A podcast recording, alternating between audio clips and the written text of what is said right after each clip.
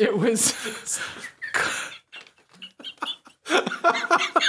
that does seem to be a theme through all these podcasts. I don't know what you mean, Don. Yeah.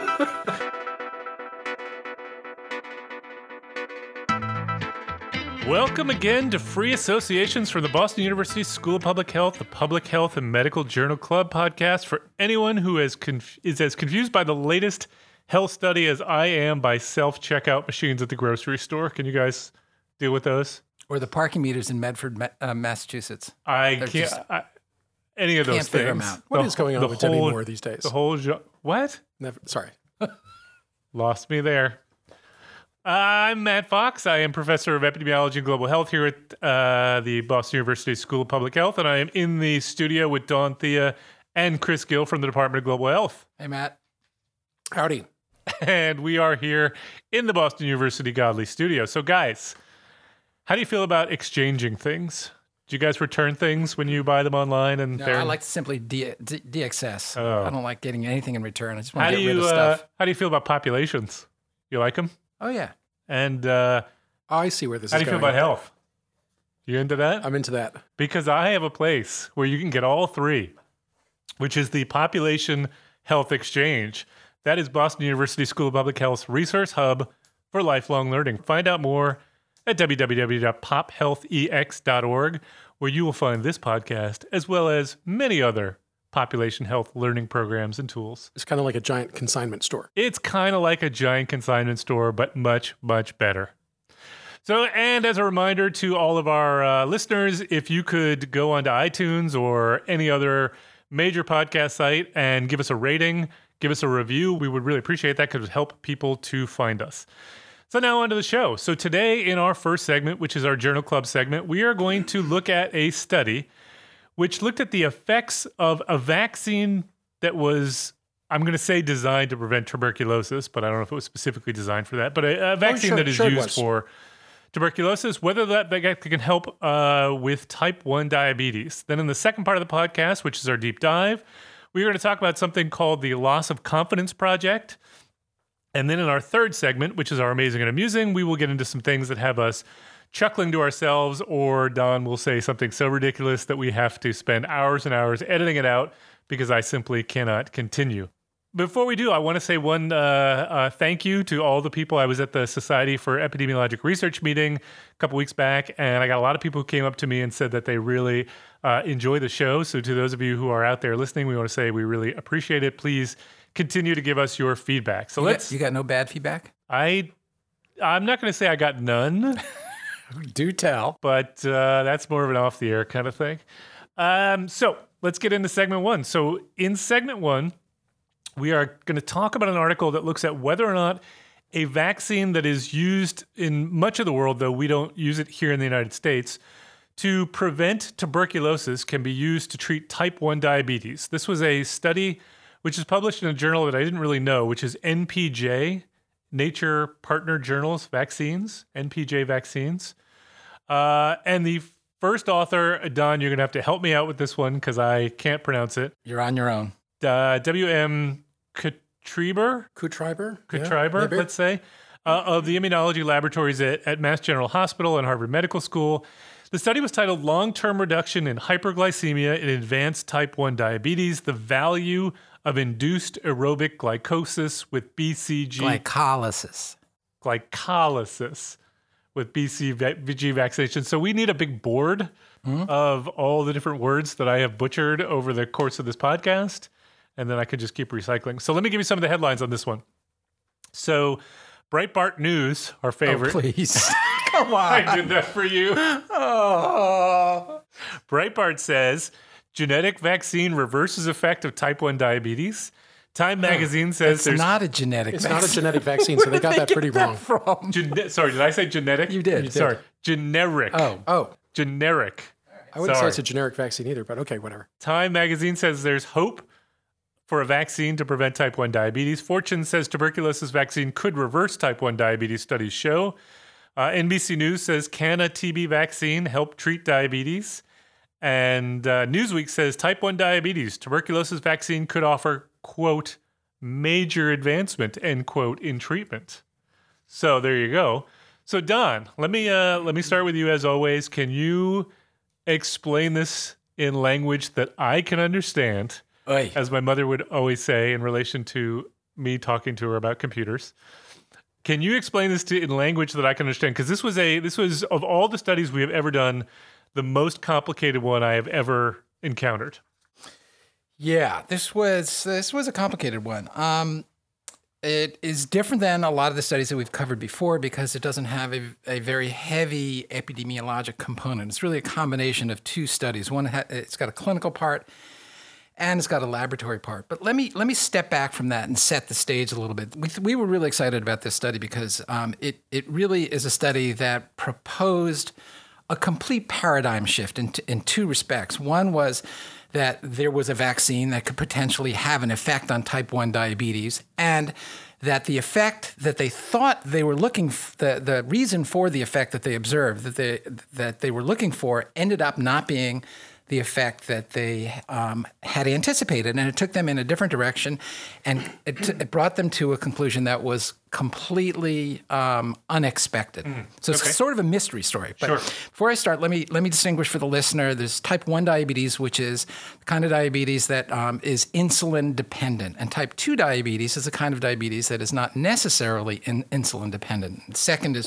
more associated with being overweight. The former is more associated with people that get diabetes when they're young. So it's a lack of insulin. So And we're talking about type one diabetes here. in this study, we're talking about type 1 diabetes. Let me also talk about BCG. BCG is a vaccine, Matt, as you said, used to be used in the United States, but hasn't been since about the 1980s. Um, likewise, in Europe, it was sort of phased out in the in the mid 80s. It was originally developed for tuberculosis, but has found to be has been found to be um, not as um, as um, efficacious against uh, tuberculosis as previously thought. And because tuberculosis became less of a problem in the developed world, it was sort of phased out. That said, there has been a tremendous amount of work in the last 10 years, and this is literature that I wasn't really familiar with, in the last 10 years about the effect of BCG in other settings. And to, to not get into too much detail, the findings are really quite intriguing. Um, there's a there's a study that was done a couple of years ago in Denmark, which seemed to indicate that if children got this vaccine when they were young, um, either um, in first grade or before, that when they followed them into middle age and later middle age, they determined that there was a lower all-cause mortality for reasons that are not completely clear. They um, also um, identified that um, people who get this vaccine seem to have um, improvements in multiple sclerosis, and there's some evidence to suggest that the same thing is true with rheumatoid arthritis. And the idea was that it was um, in part due to uh, the vaccine's effect on decreasing a state of autoimmunity, where the immune system's kind of revved up. They've also noticed that animals injected with BCG have um, have been shown to have resistance to certain infections such as Staph aureus, uh, herpes, salmonella, listeria, um, and that um, there is some suggestion that there is also this mortality effect in humans. Now, how do they get to diabetes? There's been laboratory work that um, on mice that have um, the, in which they induce diabetes. That BCG seems to, in fact, um, decrease the the mice's um, need for insulin, and their their theory was that the BCG vaccine altered the immune system such that the mice were were uh, who were in a state of autoimmunity, where their immune system sort of eating up the, the cells that produce insulin, the islet cells, um, were no longer under attack after the vaccine, and the mice could regenerate those cells, so they could um, they could produce insulin again. So they asked the question: Can we demonstrate that in humans? And they um, they uh, happened to also be involved in a study from um, 2000, uh, many a number of years ago. I can't remember exactly when the first study was, where they gave two doses of BCG to um, type one diabetics, and they looked at the effect over about I think it was 20 weeks, and they didn't see any effect, and they just um, kind of forgot about that, but kept Effect in terms of in terms of blood sugar. Blood sugar, yeah, and the way they're measuring the blood sugars, they're looking at something called um, hemoglobin A1C, which is which is really kind of caramelized hemoglobin in your body. If your blood sugar is up for a long period of time, your hemoglobin becomes caramelized, and that's reflected in this measure. The higher it is, the worse your hyperglycemic control is. And so they, they, they, they didn't see anything early on, but when they came back and looked at these same people three and five years later, they noticed that their blood sugar was in better control. Now, these are type 1 diabetics, so they're getting insulin and their insulin is being um, controlled by themselves. But when they looked at this group who had gotten BCG previously and compared it to a group that had gotten a placebo, albeit a small group, and a group that had that were just type one diabe- diabetics who were normally um, treating their own disease, they found that there was a substantial difference between 10 and 20 percent improvement in that that hemoglobin A1C measure. Um, and so they thought, all right, well, this is interesting. Let's figure out whether it's the same mechanism in humans as it is in mice. And so they did a whole bunch of bench um, experiments. And what the first thing that they did is they tried to find out whether the, the, the humans who had gotten BCG were now making insulin that they previously had not been making. And the one laboratory measure um, to look at that, which is a little piece of a, of, of, a protein that's cleaved off the insulin molecule as it's produced by the by the, the pancreas in humans, should go up if their islets are being reconstituted. They looked for that, they didn't find it. So that kind of ruled out the idea that the BCG had induced their pancreas to now produce insulin. Mm-hmm. Scratched their heads a little bit. They couldn't really quite figure it out. And then this is where the, the, paper gets really complicated, and they looked at a whole bunch of different things. But to kind of make a long story short, what they did is that they looked at the white blood cells that they took from these different groups. Um, the, the type 1 diabetics who had gotten the vaccine, the ones who had gotten a placebo, and the ones who got neither.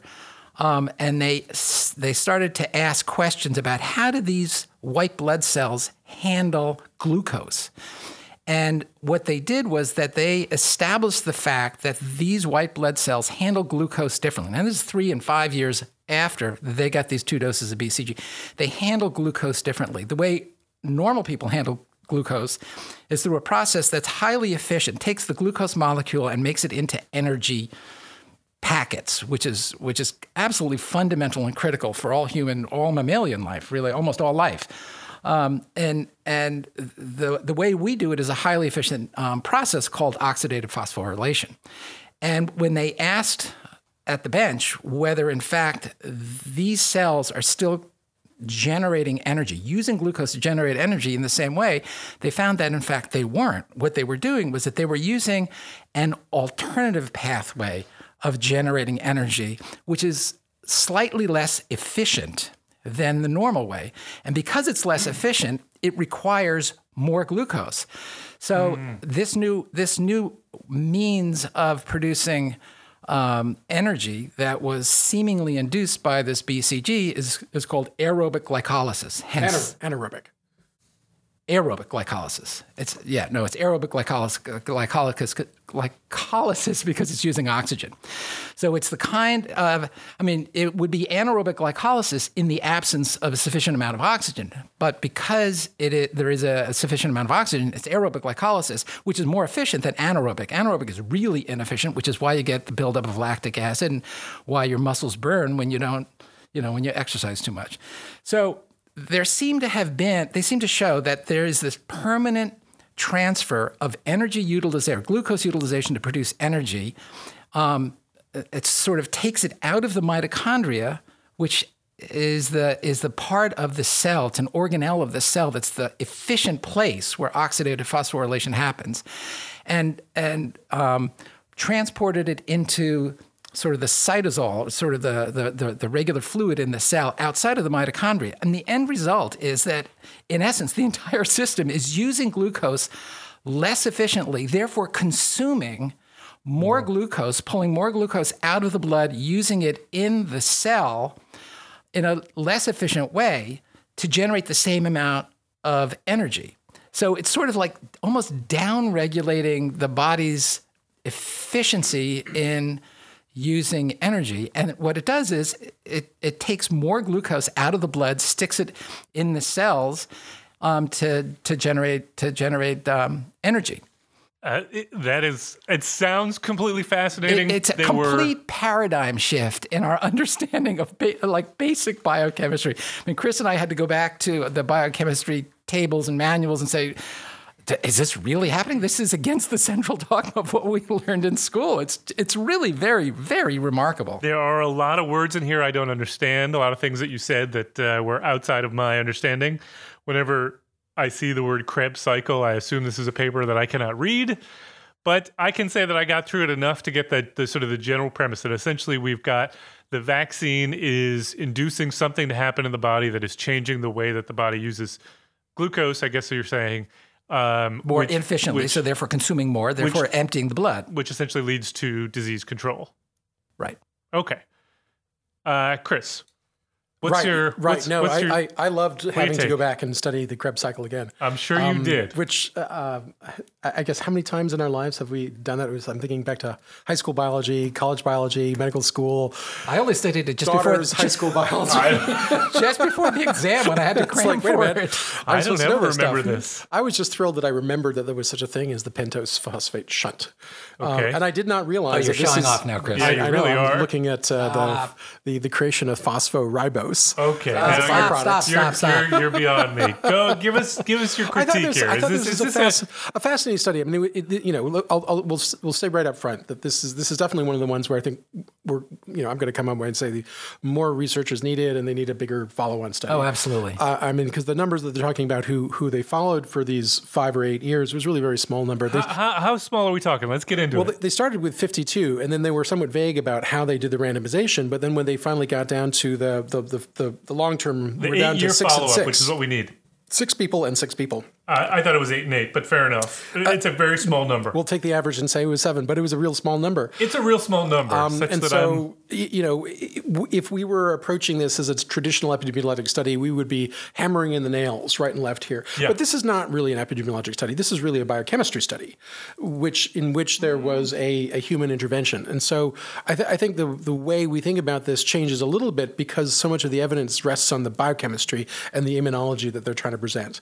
And and, and Don, I thought you did a a fantastic job explaining that. Thanks, Chris. Um, I- I guess I would just like to to recapitulate that they were that the authors went into this with three theories about how this the BCG insulin or excuse me you know sugar reduction might work. One is that the, the BCG in some way renders the pancreas able to regenerate its islet cells and create more insulin. And as Don said, they looked at C-reactive peptides uh, and they did not find that after stimulating the insulin that there was insulin being secreted by What's the that li- pancreas. that's the little piece that breaks off of the insulin as it's being produced in the Right. pancreas, and that you can measure. See, Okay. you, you couldn't measure the regular insulin because the stuff that they take in the needle is identical to the stuff that their pancreas makes. So you have to look at the byproduct. Exactly. So they have to look at the C peptide instead. So that's a, a, a marker that this is human derived insulin. And it wasn't coming out, or at least it was not coming out in very appreciable numbers. So the hypothesis number one, wrong. It's not that the, the pancreas has regrown in the way that the mouse pancreas did.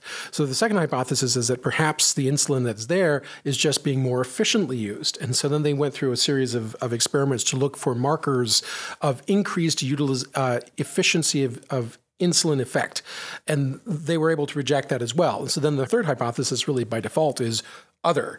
And that's where it really got interested. And, and they, they looked into, well, what could be other ways in which the metabolism of glucose is altered? And that's where they got into this, this aerobic, excuse me, glycolysis and the use of these accessory pathways. And they were able to show that, you know, there was a significant downregulation of the downstream utilization of the Krebs cycle which is the oxidative phosphorylation. So it's not going to the mitochondria. It's not being turned into multiple ATPs. It's instead staying in the cytosol and being quickly turned into lactate and other byproducts of glycolysis. Um, and in parallel, they saw an increased rate of lactate, saying that indeed there is more glycolysis going on.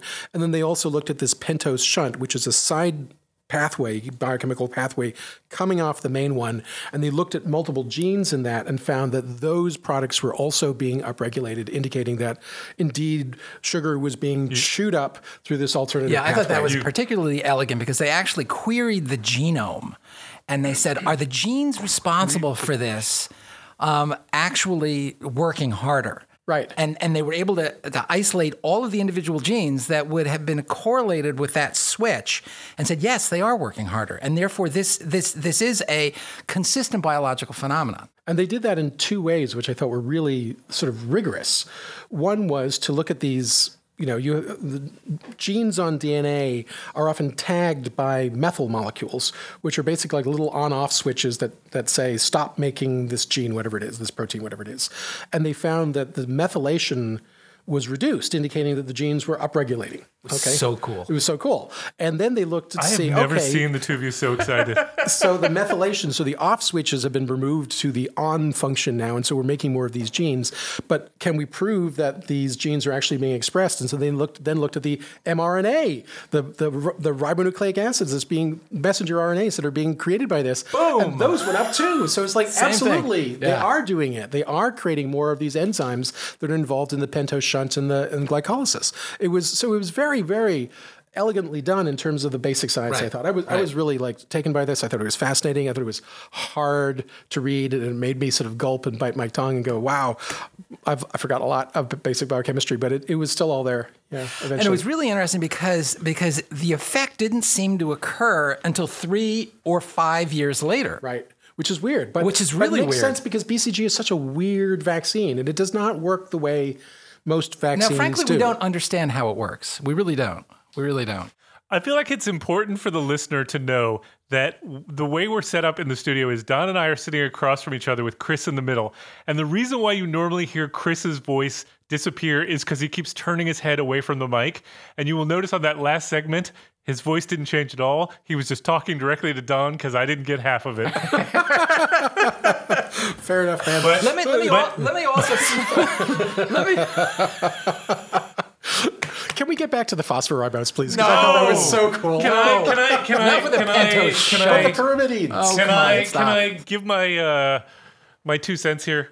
Which is not much because I I You understood the first three paragraphs. I understood the first three paragraphs. I first of all, this is another one of those nature journals where the methods are at the end, which I Haven't don't you learned by now? you got have to go to the end. I don't get why you would do that. It's like a mystery novel. But the methods themselves are um, they're hard to follow. Not well explained. And I don't just mean that they are lab based and therefore they're hard to follow. It's far hard to follow the numbers. Where do these people come from? it's the clinical part of that was hard to follow, right? Yeah. And it, it's it strikes me that when I was reading this, that I was thinking to myself, this is really a lab study in a lot of ways. This was done in in humans. There was a human component to it, but a lot of this was done in the lab, and it wasn't done. Oh, I always get confused in vivo and vitro. Which one was Vivo. in vivo? And because of that, I feel like I'm supposed to view this with a different lens, that I'm not supposed to interpret it the way that I would interpret an epi study. And yet it strikes me as I still have to interpret this the way you interpret an epi study, largely because they make statements in here that I think are incompatible with this being a lab only study.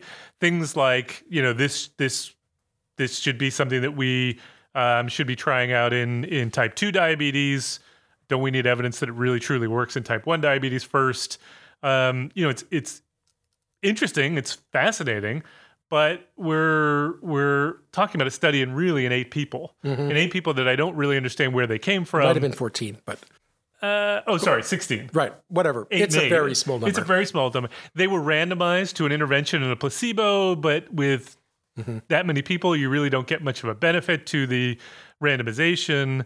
Um, and the small number followed up for eight years is really, you know, I mean, the eight years is impressive. The, the the small number makes it very hard for me to say that these benefits, particularly these benefits that didn't appear for three years until after the the BCG vaccination, eh, hard for me to know exactly what I- what to make of this. I totally agree with you, Matt. And and actually, I um, I have a, a very close friend uh, whose name is Chris.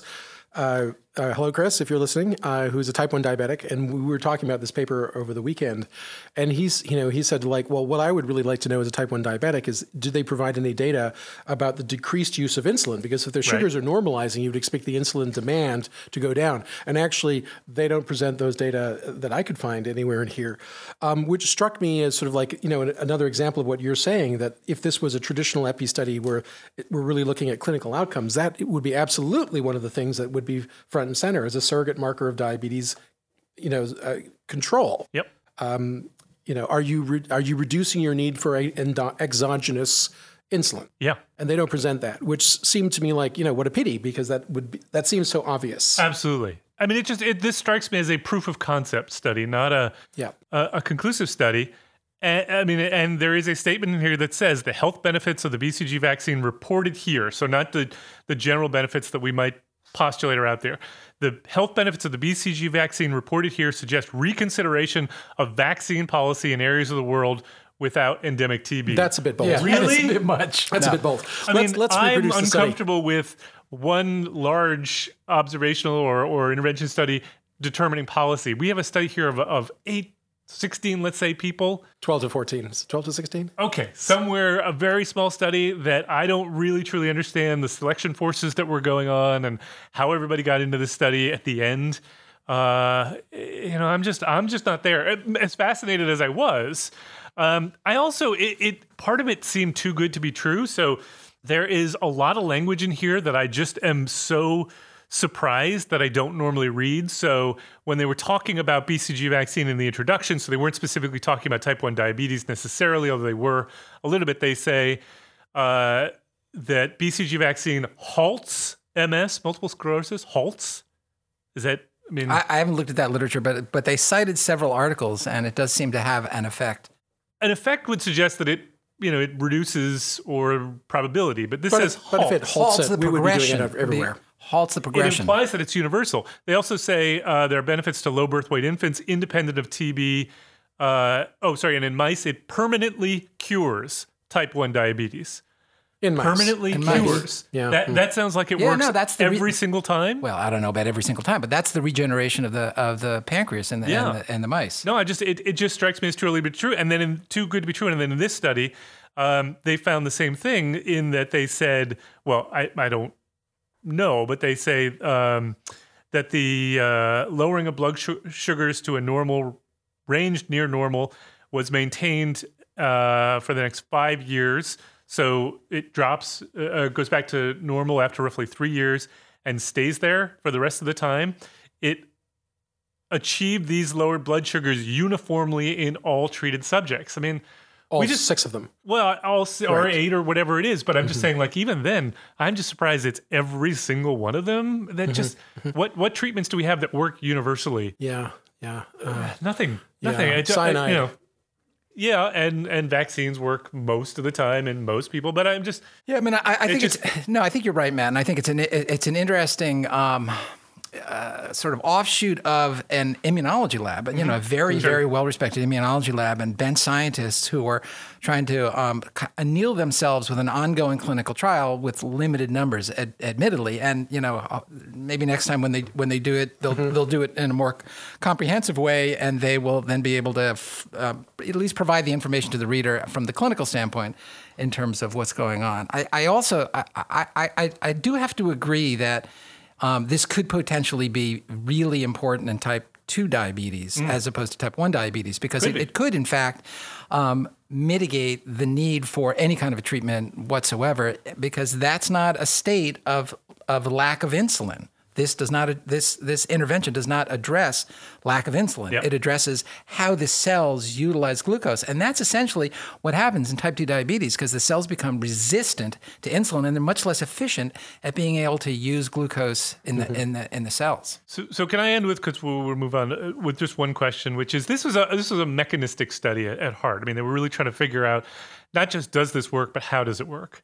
And the question that I have for you guys is, as fascinating that is, and I can understand absolutely why we'd want to know that because that could lead us down all kinds of different pathways. Do we need to know that? Is it necessary? In other words, could we go out and just do? I mean, BCG is a vaccine that is approved for use in much of the world. Is there any reason why you couldn't just go out there and do a trial of, say, type 2 diabetes and see if it works? And maybe we never actually understand exactly why it works, but it works. That we would be interested sure, in you, you, you certainly could do it, but I think it, it the, it's kind of the renaissance of BCG in the last 10 years, looking at all of these different groups, whether it's overall mortality or low birth weight mortality or multiple sclerosis, or, kind of kind of um, implies that there is some overarching um, mechanism, and I think it's it's really really important to get a handle on what that overlying uh, overarching mechanism might be. And this, I think, adds a lot to the argument that it is a it is a profound immunologic yeah. regulation. Th- th- to you know, th- to my mind, this is where w- w- it was in some ways the weakest part of their paper because the assumption had been, as as you're saying, that that the, the BCG is going to work in some way by modulating the immune system, um, because that seems to have been how it worked in mice, and that's why if this And humans. and that's why if this thing this this observation about multiple sclerosis you know maybe not being cured but being you know rem- remitting to some degree because of BCG that has obviously got nothing to do with the Krebs cycle right that that's this is we're talking about I'm a totally saying different yes. I have no idea. right that's not about sugar metabolism multiple sclerosis does not as far as we know have anything to do with Could be as far as I know. aerobic glycolysis. Yep, I- okay. I, think that that would be a stretch. And so the problem is that they went into this study assuming that there would be an immunologic tweak that would mediate this restoration of pancreatic islet function, but they did not find that. Well, they didn't make that final connection. They couldn't make that connection, right? That's where it broke down. Is that they they they actually you know they showed that the T regulatory cells which are involved in autoimmunity are, are altered in a way that might lead to you know create an environment that would allow the pancreatic islet cells to come back, but the pancreatic islet cells did not actually come back. And so when we're sort of thinking about like, well, what about type 2 diabetics? What about other conditions? This is where it gets a little bit dodgy because we've we've walked down a pathway that actually doesn't necessarily lead to these other conditions. Could be that it's true, true, possibly related. Yeah, yeah. So further research More research is needed. And I think a lot of research, further Yeah. research is needed. All right. I want to move on because uh, in our second segment, we want to talk about something totally different. So, have either of you done any research in your career that you now look back on and you are no longer convinced is correct? Well, I, almost all of it. Uh huh. Yep. Chris? Uh, I'm just trying to figure out Maybe, whether I maybe was to make this convinced to begin with. do you have any that you're convinced is right? Um, yeah, I have a. F- can't even think about that hard. Uh, convinced is right. Like beyond a. Uh, no. No, no. Convinced is wrong. Convinced, Convinced is wrong. No, but I, I I'm also, you know, open to the idea that there could be alternative explanations for things. So what what I want to talk about now is something that uh, I came across on Twitter, following folks that I follow in the the psych uh, research world, which is something called the what. You follow people in the psych research. I follow a lot of people because there's some really fascinating things going on. In fact, a lot of things we've talked about on this podcast have come out of things that have been going on in the, the world of psychology research because they are going through this really interesting uh, state of methods research, renaissance. huh. Interesting. Uh, and so this is this is where this came from, which is something called the uh, loss of confidence project. Um, and so I think we've talked a bit on this podcast before about a lot of the big changes that have been going on in the psych world around questionable research practices, something we talked about QRPs, we talked about before. Um, and more recently, there's been some very high profile cases of research studies that were long taught as, as seen as the dogma that have now come up to be either problematic or falsified. So there's the marshmallow study. Do you all know about the marshmallow No, no, no. study? What is that? You don't know about the marshmallow study? Tell oh, us this is some sort of a very famous study about um, that. Uh, I can't remember what it was done, the 70s or so in, in Stanford. It was a study that was done where you put kids in a room and you give them a marshmallow and you say, um, you can have, you can have yeah. the marshmallow. Oh yeah. Uh, but if you wait, I can't remember how long they tell them to wait, like 10 minutes. Uh, if you wait and don't have the marshmallow and you sit there with the marshmallow in front of you, I will give you two marshmallows. And they found that the kids who could wait dramatically predicted the rest of their lives, their success in the rest of their lives. Only this was, and this was seen as dogma for a long time. And recently there was a, a replication study done, or, or I don't know if you call it a replication, but anyway, that it seems to be almost entirely explained by socioeconomic status of the mother that was not controlled for in the analysis. Um, there was also the Stanford prison experiment, which is another one I don't know as much detail about. Anyway, there's all these things going on. And then, of course, there was the power posing that we talked about. And it gets to this idea of what do we do if we have done research that we look back on, and now that we've developed more sophisticated methods, we come to believe may not actually hold up. Um, and uh, that is the idea of the loss of confidence project. So it's been put together by Okay, uh, Tal Yarkoni, Christopher Chabris, and later joined Julia Rohrer. Um, and the basic idea is to destigmatize the idea of declaring loss of confidence, I'm reading from their website, in one's own research finding, in this case within the field of psychology. They're collecting statements of loss of confidence based on theoretical or methodological problems in one's research. Authors can submit a statement via their um, loss of confidence form. You can provide information about your study and why you think that it was no, lo- no longer uh, you have confidence in the findings. And then I think the idea is then they're going to put this all together and write a paper, including all the authors, to truly talk about this idea of how we destigmatize uh, losing confidence in one's own research as one understands the methodologies better and and comes to understand it. I thought it was a pretty fascinating idea. It's something that is not going on in our field. The question is, should it? Is this a good idea? And if so, do you think this is going to work? I think it's a great idea. I don't know how well it's going to work, but the, Why? I think it is a, it, it takes a lot of guts to um, to acknowledge that you believe something you published is is is wrong.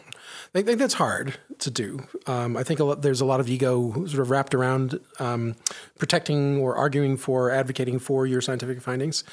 So I think that's a that's going to be a huge barrier.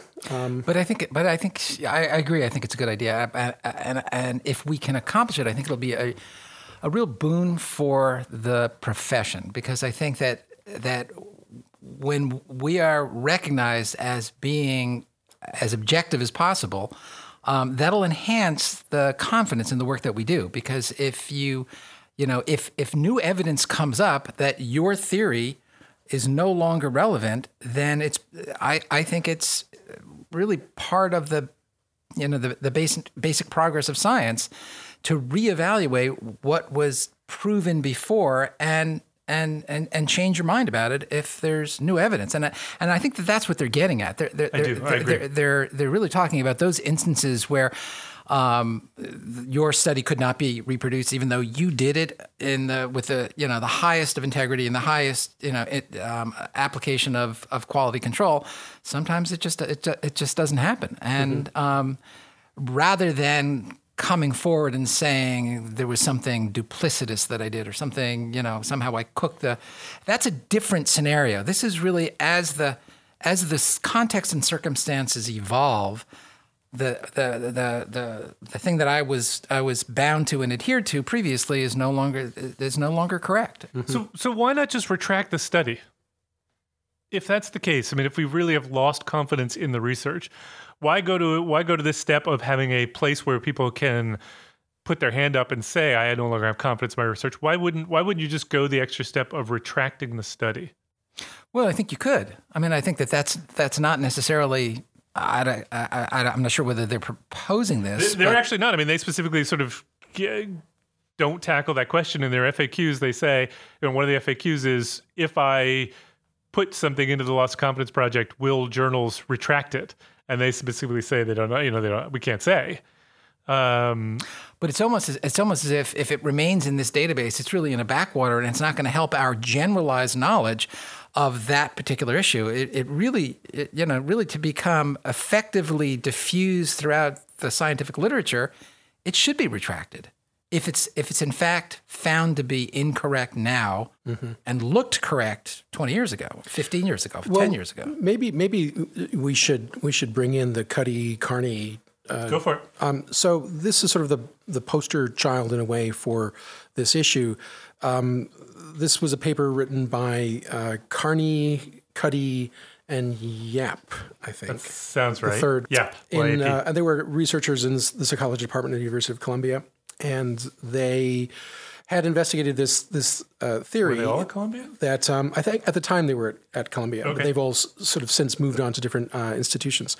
So there was this theory that by adopting powerful stances, you know, hands on your hips, sort of looking, you know, jaw squared, looking forward, that this would not only make you feel sort of more powerful, but would actually lead to physiological changes uh, manifested by increased testosterone levels and decreased levels of cortisol. And they measured these physiological changes before and after asking in- individuals to to adopt uh, power poses. Chris is in a power pose right now. I'm now. not in a power pose. I'm jaw forward and looking steely like Bob Mueller. Um, so right. we're we're not retracting nothing. So um, uh, so anyway, so this was Should this we was have a published. loss of confidence in this podcast? and this Submission form. this power pose paper, um, which had a sample size of 47, so it was a very small Yep. study, became a very big deal and led to launch, basically launched the career of one of the three authors, uh, Amy Cuddy, who went on to, to do a, a TED talk, which has been downloaded 43 million times. And wrote, wrote a book. and wrote a book and is now a professor at Harvard and is like, you know, this was a, this huge big deal. she may be on leave from Harvard. But the problem was that subsequently there was a, a much larger study by uh, Rosenstein, I think, who and they couldn't replicate it. It was the basic problem is they couldn't replicate it, and then a whole series of other follow-on power pose studies came out, and they could also not replicate it. And so Carney responded to this by basically saying, you know, in light of what we have now learned, I think that we were probably wrong with the original study, and um, here are the reasons why I think we were wrong. And these included, among other things, p hacking, which she acknowledges straight up that they started with a sample size of X, like 20 or 30 people, and then they didn't find anything, so they added on another 10, and they didn't find anything, so they added on another five, and voila, they got a point of five, and they published it. You know, and so that would fall into our our our recurring bundle basket of uh, questionable research QRPs. practices, the quirps, right? Um, and so she she talks about this, and she said, you know, back uh, back in the day, everyone was p hacking. We thought we were just being efficient, but now we realize that this is like doing multiple interim analyses and, then, and waiting until you get a hit before you publish in the New England Journal of Medicine, which we see as being kind of, you know, Dodgy. dodgy, right? And so she went through this process, and Yep. I and I thought that the the mea culpa that she offered was really quite frank and No, forthright. I thought it was Um, excellent. and it was excellent, yeah. And, and so in, in that right, I was like, wow, you know, this this seems a very legitimate way of sort of saying, you know, this is what I thought, but now we see new data, and now I think something else. And, and So, so I I- I agree with you that I think it's I think what she did was excellent. I, I think it reads you know it's a very clear explanation of what happened and why she no longer agrees with it. Um, the question is, was she in some way forced into this? And I, I'm not really so much interested in whether or not she was forced into it, so much as it seems to me there was a big public controversy. She had to make a decision one way or the other. Was she going to support it or, or go against it? Whereas you know, it seems to me the loss of confidence project is not about the the situ- situation where one is forced to make a decision. It's about the situation where one comes to the own their own conclusion that I no longer have faith in my my previous work and I want to raise my hand even though nobody is asking me to. Mm-hmm. And I just wonder whether that's going to work. I mean, the example that we have in front of us is an example where you had to do something one way or the other. You had to make a statement of, I support my research, I totally disavow it, or I'm unsure. But most research isn't put into this light and therefore isn't going to be forced to make a, a stand. And I wonder whether efforts like this are going to fall short because it's only going to be in the cases where people are have a, a really bright light shown upon them that people are going to make these decisions to say, yes, I, I retract, not retract, I, I no longer support what I did previously. And I, I just wonder if it's going to work. right. Yeah, and if it's gonna, you know, if it's if it's gonna, if it, if it has any hope of having the int- intended effect, as I said, it's it, there's got to be a link from the information presented in the lack of confidence website to uh, the, you know, to PubMed or something, so Yeah. that so that you know that reference comes up. Yeah. So I think we all agree good idea in theory, whether or not it's going to work in practice and have the intended. Uh, well, I, I shouldn't say I know exactly what their intentions are, but whether or not it's going to move the needle uh, remains to be seen. We agree? All right. So then, with that, let's move on to our third segment, our amazing and amusing. So, this is where we want to highlight some of the things that make us love our jobs even more than we already do. I love my job, but this helps out a lot. Look at the weird and wacky things that happen in our field, according to Don, or the awe-inspiring things that happen to Chris. Uh, who wants to Who wants to go first? Chris, you you ready? Sure. You look like you're warming up. Sure, I'm just doing my stretches. Um, I'm doing my power poses, in fact. Yep. So uh, this is a little bit of an older study. Uh, it was published in 2007, so this is now 11 years old, um, but seemed really apropos uh, given the theme today. Okay. Which is, uh, it's, the title is called "Persistence of Contradicted Claims in the Literature," um, by Tatsioni Bonitsis and our our our our, our man John P. A. And the, the genesis of this is to ask the question how does the scientific community respond when a popular meme, and then in, in this case, these are memes that were generated on the basis of observational data, is subsequently refuted by a very large randomized controlled trial? And so the three examples that they talk about are the one, the belief that vitamin E supplementation is protective against cardiovascular disease. And there had been many, many I guess, decades, in fact, of observational studies that led to an overall estimation of a 50% reduction in cardiovascular mortality due to vitamin E.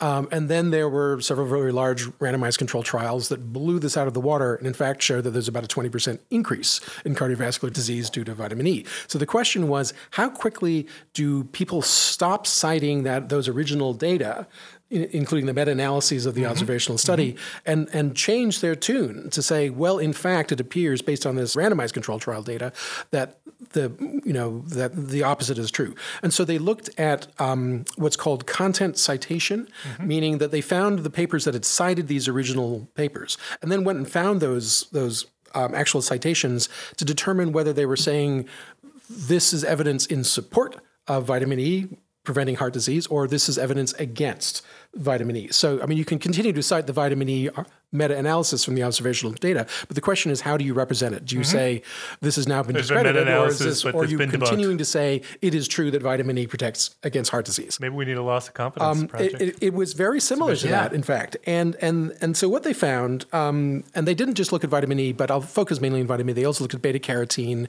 and the use of hormone replacement therapy for prevention of Alzheimer's disease. And both of those oh. followed the same arc in that they had initially been assumed to be true based on observational data, followed by large randomized controlled trial that showed exactly the opposite? And then how quickly did these sort of extinguish from being cited in support of that original theory? And so what they found in all three cases is that the, the scientific community does respond, but that the response is sluggish. Mm-hmm. That there, even in the years following, there's a, a, a long time before the the the you know the alternative, the the previous explanation or uh, the previous hypothesis is is being rejected routinely in the scientific literature and sometimes over a, a decade. And then there's a split uh, in the kinds of journals that um, where the, the, the flip to the more recent interpretation occurs. And it's interesting because it's I thought this was very counterintuitive that it is the the general medical journals that seem to be more flexible and change their opinions quickly, like mm. the hmm. JAMAs and the New England Journals and, and the BMJs of the world, they flip very fast in response to the new data, whereas the medical specialty journals that seem to be re- particularly stubborn in this oh, regard, who hold on to the old beliefs. And, and I, they don't explain, explain why that is, but one wonders if it's because these are where many of these epidemiologic studies originated you know, in the mm-hmm, first place. Mm-hmm. And so now we're looking at a like a, a loss of confidence thing, or are mm. people stubbornly holding on to their previous beliefs? And part of the the the strength of their argument that that's probably true is that following the vitamin E study and following the hormone replacement therapy for prevention of of, of dementia study, there was a torrent of of sort of counter arguments that were thrown up against the RCT to try to bolster the original observational data, which seems completely backwards. You know, if we assume that there's a relative hierarchy in terms of of things likely to be true in clinical medicine, um, sort of like expressing that stubbornness, and nearly cool. all of that backlash was coming out of the specialty journal editorials. Mm. It was really a, an interesting paper. But, but I, I, you know, I think that also there needs to be a time for absorption, discussion, and conclusion. And you know, you say ten years is a long time, but but you know, unless that the the the conclusive study is a complete slam dunk and and just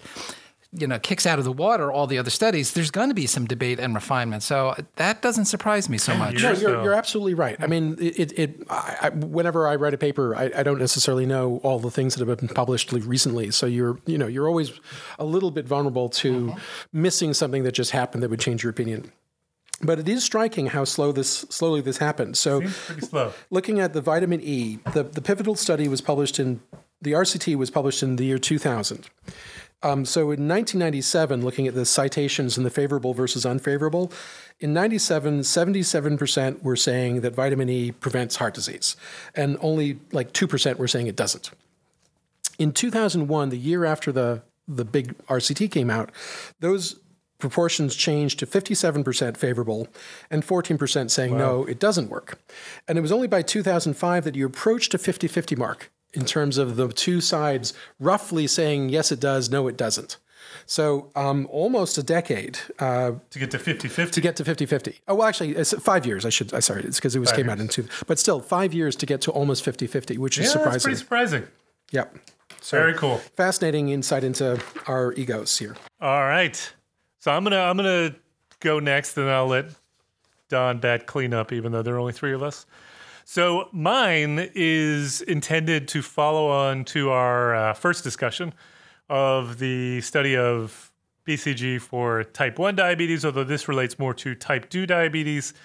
Uh, and this one was actually sent in by a listener, um, Louise Tangerman. I apologize if I mispronounced your name, but this was something that uh, she shared with me. Uh, and it came from uh, Significance, which is the official magazine uh, slash website of the Royal Statistical Society. And this was an article titled Diabetes, Blood Sugar, and Red Wine, a Personal Study.